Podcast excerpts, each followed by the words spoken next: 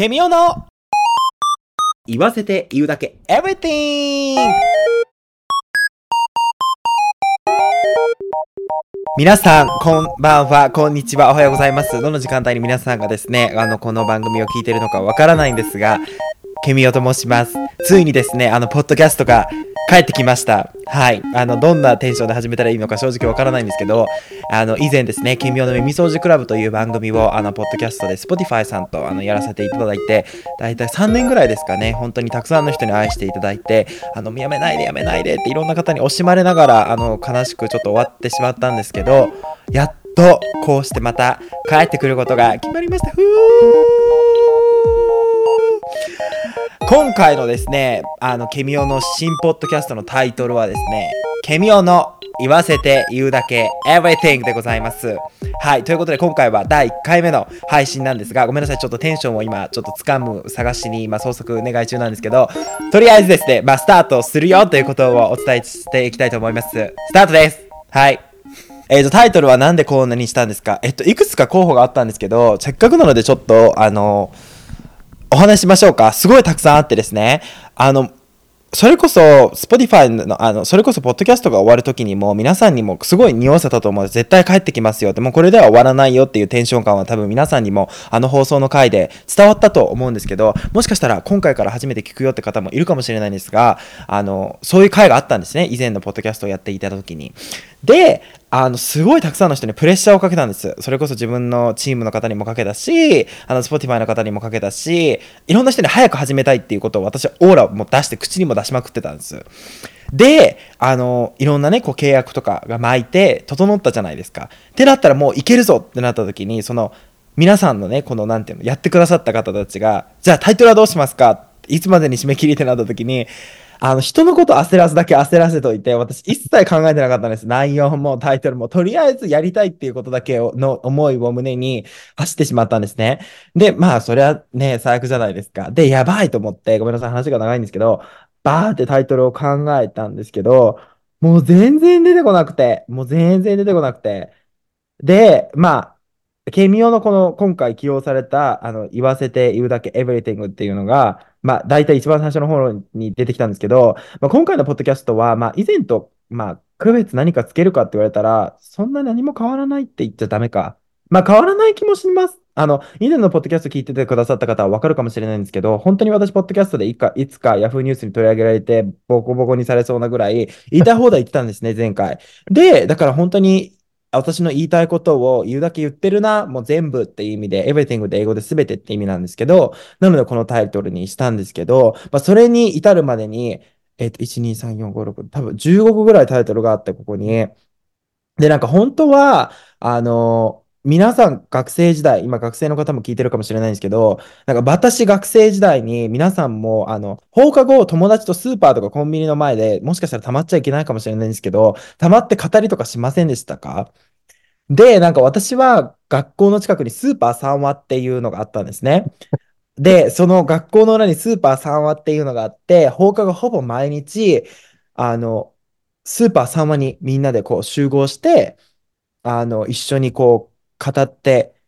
お家に帰るっていうのがルーティンだったんです。駐車場とかで。で、なので、今回のポッドキャストも、そういう感じで、いろんな人がこう、リスナーさんも、こう、一緒に参加して、あの、こうね、なんか、言いたいことだけ言って、そういう雰囲気になればいいな、放課後みんなと喋ってるみたいな、なんかスーパーとかに溜まってってなったらいいなと思ったので、本当に多分この年末ぐらいの時に書き考え始めたので、脳がマジでパキってなくて、もう出てきたタイトルが、スーパーケミオとか、ポッドキャストケミオって、スーパー黒沢、スーパー町田とか、ケミオバスケット、ケミオバスケット、黒沢バスケットとかも終わってるんです。で、ここにはあとは、ケミオの耳、耳鼻咽喉科とかも書いてあるんですけど、それは多分1回目の作品からこう、なんだろう、インスパイアを受けて書いたやつとか、あと、お耳に添えて口から大お化けとか、あと、ボスビッチ教習所とか、ボスビッチ教習所にもしかしたらなるかもしれなかったんです。だけど、なんか、ちょっと30歳に近くなってきてるんですね。結構驚かれるんですけど、これ言うと。でもだから、ボスビッチもいいけれど、ちょっとなんか、上品なビッチも目指したいなと思って、さすがにポッドキャストでボスビッチ教習所とかってやったら、ちょっとなんか、今後ね、上品に向けて私、あの、ドバイとかに行こうと思ってるので行かないですけど、まあ、ちょっと、あれかなと思って、あの、あと、多数決を取った時に、君の言わせて言うだけエブリティンが好評だったので、こちらになりました。うん語呂がいいっていうんですか？言いやすいですよね、こう喋った時に。はい。なんか略してとかあります？別になくていいか。君の言うだけ言うだけ everything を訳してですか？えー考え、まあ確かに言ってしまえば長いタイトルではあるので、え岩、岩エビとか。いわゆる everything みたいな。わかん、それ多分なんか聞いてくれてるリスナーさんの人の方がなんか上手そう、そういうの。キャッチコピーお願いします。はい、あのー、絶対音感を持ってる方はもしかしたら気づいたかもしれないんですけど、音質がちょっと微妙に変わったのが、すいません、やっぱ久々にね、ポッドキャストをこう収録するっていうのも、久々に2ヶ月、3ヶ月ぶりぐらいかな。なので、ちょっと、あの、充電が切れてしまいまして、あの、マイクの方の、途中でちょっと音声が汚くなったりとかいろいろしたと思うんですけど、ここから良質な音声でお届けしていきますので、すいません、しょっぱなから、あの、ぐだぐだで、はい。何の話でしたかっていうと、あの、タイトルをどうして、こういうことにしたのかっていう話をしたんですが、あの、もしかしたら気づいてる方いるかと思うんですけど、なんか前よりもちょっと声小さくないですか？小さくはないかな？わかんないですけど、ちょっと今控えめなんですけど、っていうのも、今私これベッドの中にいるんですね、自分の。それも、あの、1月の3日で、あの、年越しはニューヨークで年越ししたんですけど、てかもうみんなとずっと、ポッドキャストやってなかったので、話したいことがいっぱいあるんですけど、まあ、一番最近のネタで言うと、ネタというかトピックで言うと、元旦三が日の3日目に引っ越しをしたんです。で、その引っ越しした家が、もう、まあ、ニューヨークなのでしょうがないんですけど、もう今まで住んだお家の中で、もう一番壁が薄いんですね。もう本当に壁が薄いの。え、もう本当に壁が薄くて、なんか内見した時と全部違うの。なんか私、なんか夢見てたのかなあの日って思うぐらい、全部違くて、もう今トラブルばっかりで、で、なんかこの間も、多分ベッドルームで何でいるかというとそもそも間取り的に私のこの寝室のある場所が一番ある程度声を張ってもあの何て言うの角部屋というか周りにこう部屋がつながってないかもみたいなだってこの間2日前、3日前ぐらいに、普通にこの声でですよ、普通に。しかも夜遅くじゃなくて7時ぐらいにマイルズとテレビ電話してたら、うちアメリカ生活8年で初めて、思いっきり窓バーンって切られたんです。そう。で、うち普通に考えて、あの、私家行こうと思ったんです、その人の隣の人の家にね。っていうのも、なんか、あ、すいません、みたいな、なんか、今日、昨日、うん、ちょっと、もう、この間引っ越してきたんですけど、えうるさかったですか？と思って。であの引っ越してきたばかりなのでなんかもしうるさいんだったら今後なんか音量とかも気をつけたいのでなんかどれぐらい聞こえうるさかったですか？とかそれともあのたまたまですか？みたいな今のって好意的に殴りましたか？壁とかって聞きたくて行こうと思ったんです。でマイルズと電話中に「ごめん私ちょっと行ってくるわ」と思って。そしたらマイルズに「ねえねえ君どこに住んでるか分かる?」って言われて「え？っ?」て思うじゃないですか。そしたら「アメリカだよ」って。アメリカみんな銃持ってるからそんなことしないよって撃たれるよって言われて、そうだったと思って、日本じゃないわ、ここと思って、反省してちょっとなんか、今ちょっとなんか絶妙にあのお風呂とか入ってる時に爆音でかけてどれぐらいの爆音だったらぶっ叩かれるかなと思って今挑戦してるんですけどはいなのでちょっと声が今今スポットを探し中です家の中で。どこの場所だったらいけるかっていう。でだから今後以前は結構サイレンの音とかをポッドキャストの収録中に結構聞こえてたって方がすごく多かったんですけど以前のポッドキャストだと。あのニューヨークって本当に24時間サイレンが鳴ってるので警察のパトカーの音とか今回は多分本当にえなんだろうもう犬の鳴き声も超聞こえるし人の喋り声も聞こえるしだから多分いろんなことが聞こえてくると思います皆さん。なのでそういう本もちょっと新しくバージョンアップしたんだなってことであのよろしくお願いしたいと思います。はい。じゃあ、い家で爆音で音楽かけてパーティーみたいなのできないです今のところ。えっと、できないと思うんですけど、多分するんですけど、っていうのも、なんかアメリカって、特にニューヨークはもう想像できるじゃないですか、もう大都市で、もうみんなこう、楽しいみたいなとか、もううるさいじゃないですか、もういろんな意味で。だからなんか、アメリカってすげえなって思ったのが、土曜日にとかね、こう、やっぱみんな、集合住宅とかに住んでるとアパートとかに住んでると至る所でこうやっぱハウスパーティーとかやってて音がすごい聞こえてくるんです。それこそ今この収録してるのが月曜日なんですけどあの2日前の土曜日とかもすごい聞こえてきたんです。だけどなんかこっちってどちらかというと、まあ、ニューヨークだからの土地柄だからこそ言えるかもしれないんですけど土曜日だからいいじゃんっていうあのあれもあるんです。脳内のフィルターも。だって今日土曜日じゃん。うるさいよなそりゃってみんな思う人も多いんです。だから土曜日だったら騒いでいいと思います。そうですね。今後だから週末は土曜日にして、そういうあの上とかでね、EDM であのパーティーしてる人の音にこう逃げ隠れしながら、もしドンドンってされたら、すいません、私じゃない、上の人なんかうるさくないですかって言って他人に罪をあのなすりつけるっていうことをやって逃げていきたいかなって感じですね。今回のこの新作のですね、ケミオのポッドキャスト、ケミオの言わせて言うだけ everything という感じなんですけど、まあ前方でもお伝えしたように、あのもうポッドキャストいけますよ、契約巻きましたよって言われた時に何も考えてなかったってお話をしたじゃないですか、につながるんですけど、あの何も決めてないです。でも、まあなんか何も決めてないといえども、なんかあの、私はやっぱり喋るのが好きなのと、やっぱなんか前回のポッドキャストでもたまに皆さんからこうエピソードを募集して、あの皆さんのこう、エピソードベースにトークを繰り広げたりだとかそれこそポッドキャストがスタートした最初の1年の頃はゲストの方を結構中心に呼んでたんですね。で今回はなんかもっとみんなと一緒に学ぶではないですけれども視聴者の皆さんからこういうもう何でもいいです。社会的なことでもそうだし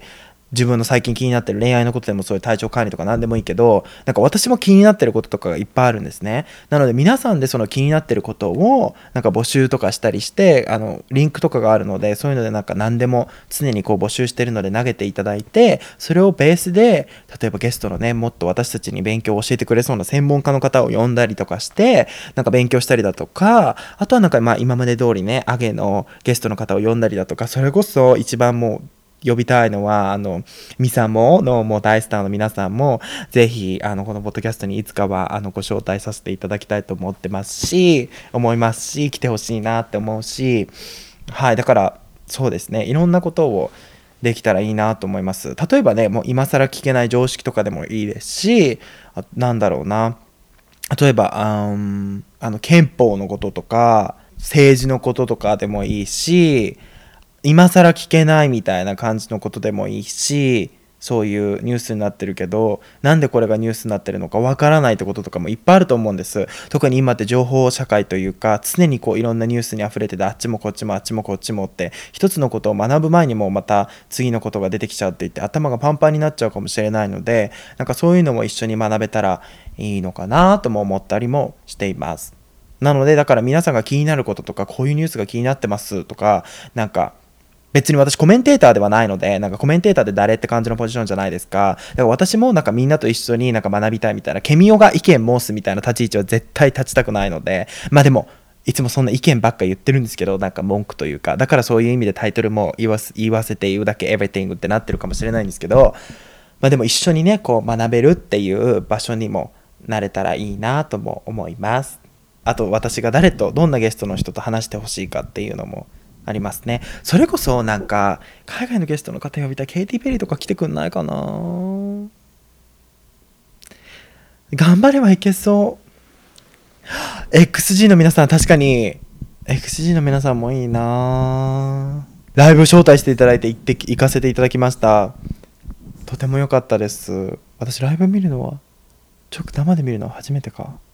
はい。とても良かった。ということで、まあ、1回目だからといってね、もうこうだ、ああだ、こうだって盛りだくさんではなくて、まあ、1回目からね、こう、ゆるく、徐々に、こう、いろんなね、皆さんからのアイデアもそうですし、どんどんどんどんこの、ポッドキャストがみんなによってこう、作っていけたらいいなと思ってるので、まあ、ゆっくりやっていきましょうって感じです。とりあえず、復活できたこと、本当に協力してくださったすべての皆さん、ありがとうございました。そして、待っててくださった皆さんもありがとうございました。という感じで、これからゆるくですね、続けていきたいと思うので、よろしくお願いいたします。ケミオの言わせて言うだけ Everything! まあね、あの、初回なので別にがっつり話すっていう気持ちもないんですけど、まだまだ時間が許すので、ちょっとお話、まあ年末もね、あの、年をまたいだりもするので、あの、なんかいろんなお話なんかできたらちょろっと軽いやつ、カロリー低いやつあるかなと思うんですけど、えー、なんだろう、年末年始はですね、えっと、年越しは、まあ、以前からポッドキャストとか聞いてくださってる方は何度かこのアメリカのね年越し事情のお話ししたことがあるので、またかよって思うかもしれないんですけど、初めての方もいらっしゃると思うので、もう一度ちょっとお支払い、お支払いお支払いお払いあの、お払いしていくあの、お支払い、何でしたっけおさらいですね。おさらいしていくんですけど、あの、アメリカはですね、えっと、大体11月の下旬ぐらいから、あの、テンクスギビングっていうホリデーがあるんですけどそこぐらいから一気にホリデーシーズンに入ってクリスマスが一番こう盛り上がるんですね。あの盛り上がるというかあの日本でいうお正月みたいな感じなんですよ。みんな実家に帰るし。だからニューヨークみたいな大都市とかはもうすごいこうみんな実家に帰るからもう空っぽになるんです大体。それぐらいみんな家族に友達とかも会えるしクリスマスっていうのは家族とかと過ごす時間なので。であの年越しっていうのは日本とかだと、まあ、三が日も含めお正月って結構大事じゃないですか。休みもがっつりというかがっつりではないけどみんな旅行に行ったりとか友達と家族ととかも分かんないけど、まあ、お正月といえばなんか休もうねみたいな感じもあるじゃないですか。でもこっちはどちらかというと年越しもうクリスマスを終えたらあもう今年終わりだムードに入って31日とかはもうみんなわーみたいな、ハッピーニューイヤーっていう感じで、あの、クラブとかに行く子もいれば、バーでさっきやる子もいれば、ハウスパーティーとかいろいろみんなで盛り上がった友達と、で、つい2日からも普通に通常運転です。2日からみんな仕事にも戻るし、2日からどこもかしこも全部オープンするし、それまではやっぱホリデーシーズンなので、クリスマスとかは、クリスマスとかお店とかほぼ全部閉まるんです。だから、そうですね。だから2日ぐらいだからもうアメリカで何度か、えー、と年越ししてるんですけど僕もお正月ってお正月をずっとしてないのでもう全然お正月ムードもないです普通に1月の元旦とかも友達と朝の5時ぐらいまで遊んでてで次の日とかも死に物狂いであの何ですか荷物詰めしたので3日が引っ越しだったので Oh my god と思ってだから全然なんか年を越したって気持ちがないのは良くないけどまああるんですけどなんかやっぱお正月って素敵だなと思います。いつも。日本のお正月って。おせち食べたりだとかもそうですし。ってな感じですかね。年が変わる瞬間とかは何する？年が変わる瞬間とかはみんな注意してますね。はい。今年は私はあのしてなくてなんかハンディカムというか友達の思い出とかを撮ってたのでしてないんですけど。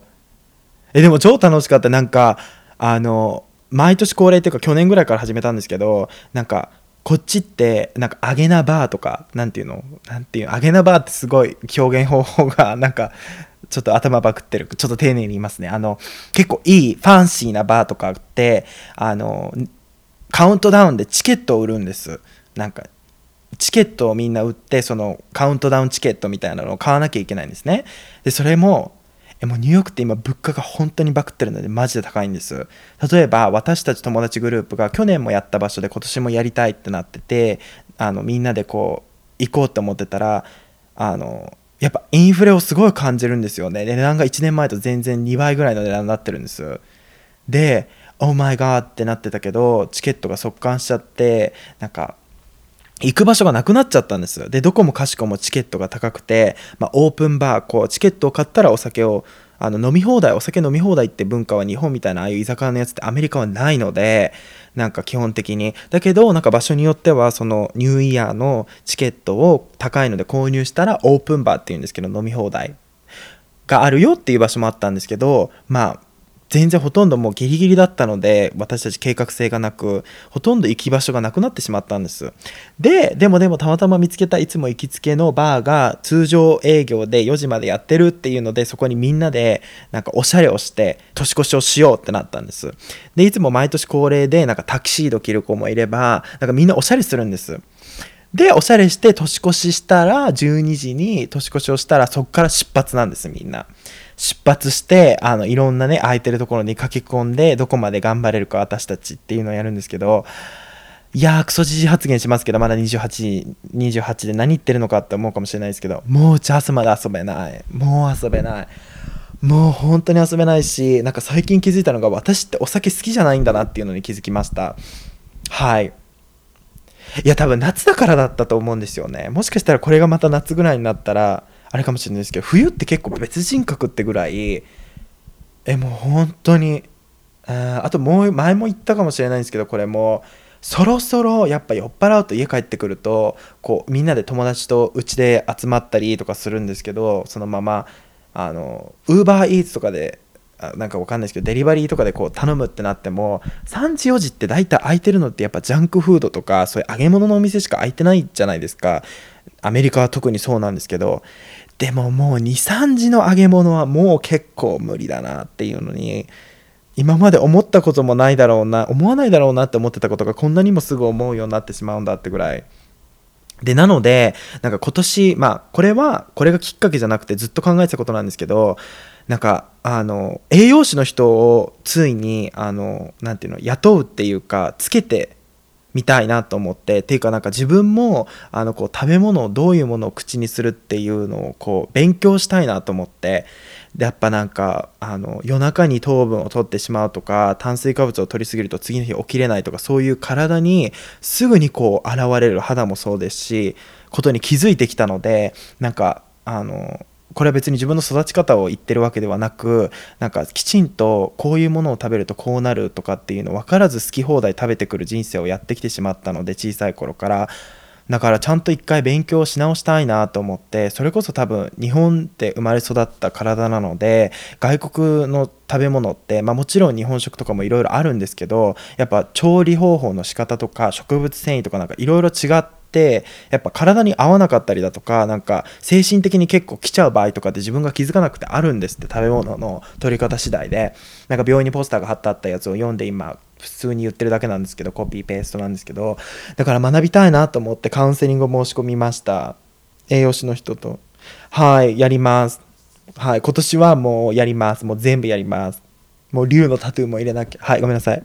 それを意識したのってないつぐらいからなんですか？僕でも多分前回のポッドキャストでもあのちょくちょく言ってるかと思うんですけど自分の人生あそうです。なんか結構ディープな話になっちゃうかもしれないんですけど全然ヘビー、ん、軽めにいきますね。なんか私小さい子めっちゃ太ってたんです。もう意識なしに。でなんか最近気づいたのが前にもちょっと意味深にツイッターにツイートしたんですけどなんかやっぱ幼少期の頃の自分って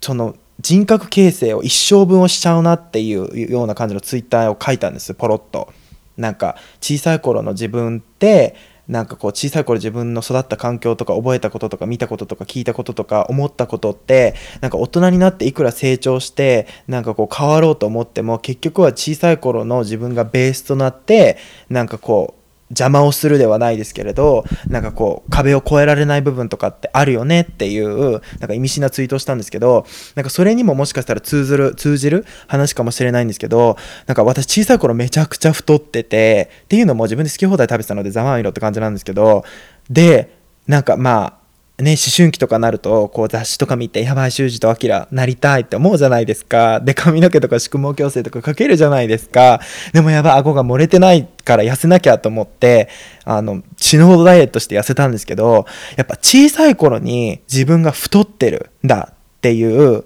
こう認識を自分で思ってたら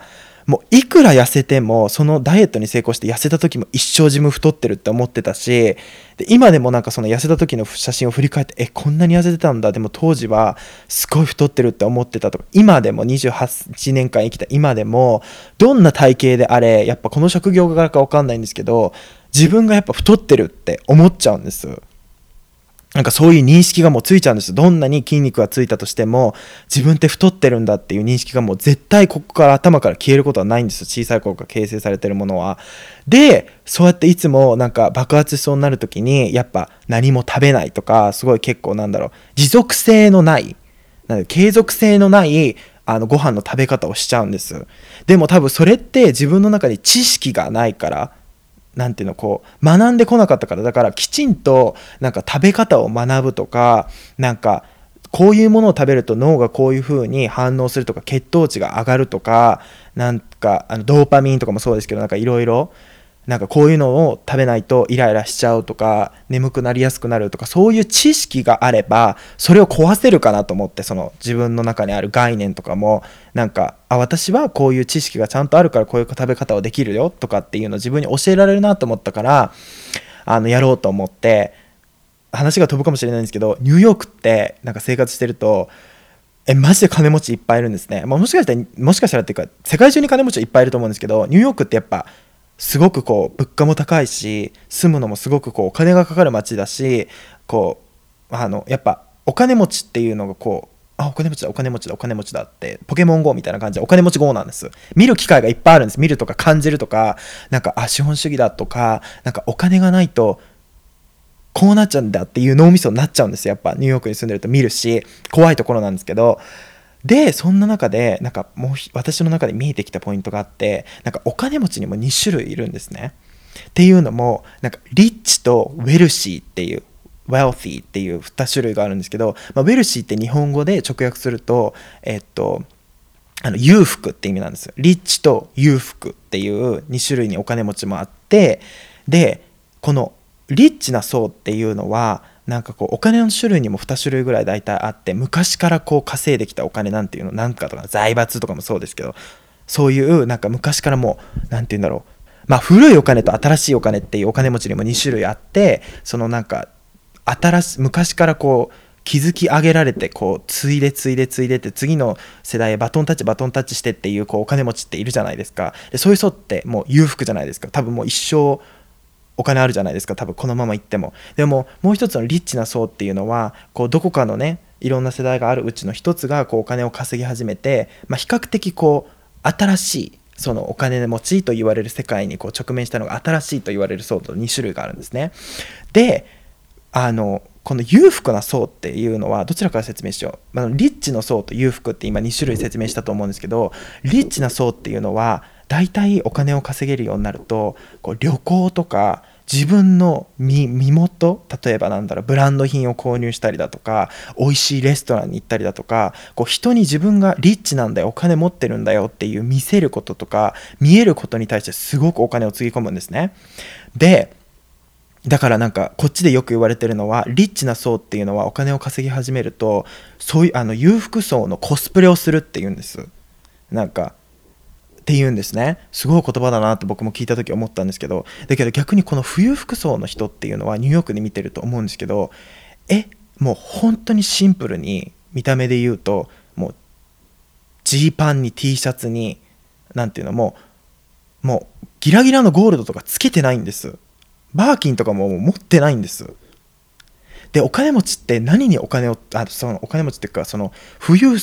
富裕層と言われる層って何にお金を使うかというと、ごめんなさい、話が長くなっちゃって。あの、こっちって、家をクリーニングしてくれる人とか、家政婦さんとか、なんか、洗濯やってくれる人とか家のマネージャーさん家を管理してくれるマネージャーをつけたりだとか運転手をつけたりだとかそういういかに人生とか生きてくうちで時間をセーブできてなんか時間をセーブできるってことにお金を使うんです。なんか僕とかあのお仕事ありがたいことにいただいて好きなものをいっぱい買えるようになってこのま以前のポッドキャストでもいろいろお話ししたんですけどなんかそういうのがよく分かんなかったんです。自分で家掃除すればいいじゃん。そういう掃除するお金を払うんだったらえ好きなお洋服とか買いたいんだけどもったいなくないって思っちゃってたんです。なんかえ洗濯とかも別に時間ないけどなんかまあ貯めて時間ある時にやればよくない？そんなそれに3万とか4万とか払うんだったらえそれで旅行行きたいんだけどとかって考えてたんですね。だけどそういう富裕服の層っていうのはいかにその人生をイージーではないですけどなんかこう時間をセーブして次の目的地に行けるかとかをしてそのセーブしたその時間でお金をまた作るっていう考え方なんです。だからいかに自分の持ってるお金をそういうサービスに使って時間をセーブしてその自分の時間大切な時間をセーブしたやつでもっとお金を膨らまそうっていう考え方なんですって。とかあとはなんかその自分の経験になるものとか知識になることにお金を使うんですよ。趣味とかもそうですしなんかそういう目に見える着飾るとかじゃなくて。でそういうのを聞いてうわすごっと思って。人生豊かにするみたいな考え方。そうです。人生豊か。だからプライベートジェットに乗るとかなんかそういう、まあ、そこなんかそういうのに使うんです。で結構なんかまあ人をね見た目で判断しないダメだよって言ってるけど多分人間のほとんどの人が絶対心のどっかでは人のことを判断してるじゃないですか。第一印象で決めてるじゃないですか。だからなんかえ？こえ？この人が？え？何兆円も持ってるの？っていう感じなんです。うん。見かけによらず。はい。だから、なんか、ごめんなさい、話が長くなったんですけど、そういうのをなんか見てて、私ももっともっと習い事とかもそうだし、なんか、そういうのにもなんか自分のこう稼いだお金をなんか使いたいというかなんかその勉強をしていきたいなって思いましたとか言ってやらなかったらごめんなさい本読む時間作るとかね。あ、もう本読む話も渡します。本読むこともなんか1ヶ月ぐらい病んでたんですけど、なんで私が本が読めないかっていう結論も出てきたんですけど、今振ったのでその話もしますか？それ、それ話しちゃうと多分もうパンクしちゃうんで。あ、パンクしちゃいますか？じゃあやめときますねうん。本が読めない。わかりました。本が読めない、病む理由、次回です。はい。はい。あの、という感じでですね、あの、皆さん、待望でやっと嬉しいんですけど、ケミオの言わせて言うだけ Everything、あの、第1回目の回をこんな感じでゆるくやってきました。すいません、なんか結構適当な感じで喋、適当な感じで喋ってしまったんですけど、まあ、こんな感じでですね、皆さんからのいろんなことを募集したやつをご紹介したりだとか、ゲストの方が来たりだとか、私が今まで通り以前のポッドキャストみたいに一人でベラベラ好き放題喋ったりだとか、本当に、あの、聞いてくださってるリスナーの皆さんと、あのいろいろやっていけたらいいなと思います。で、またまたね、いつか公開収録とかもできたらいいなとも思ってるので、あの、これからですね、このポッドキャストをぜひサポートよろしくお願いいたします。末永く。はい。そしてですね、この1月の27日のこの配信されてる頃には、メッセージフォームなどもできてるはずなので、あの、前半の方でもお話しした、なんかこんなこととかみんなで学んでみたいとか、こういうことが気になるとか、こういうゲストの方とかと喋ってほしいとか、何でもいいので、あの皆さんからのね、リクエストお待ちしておりますので、ぜひぜひメッセージフォームでも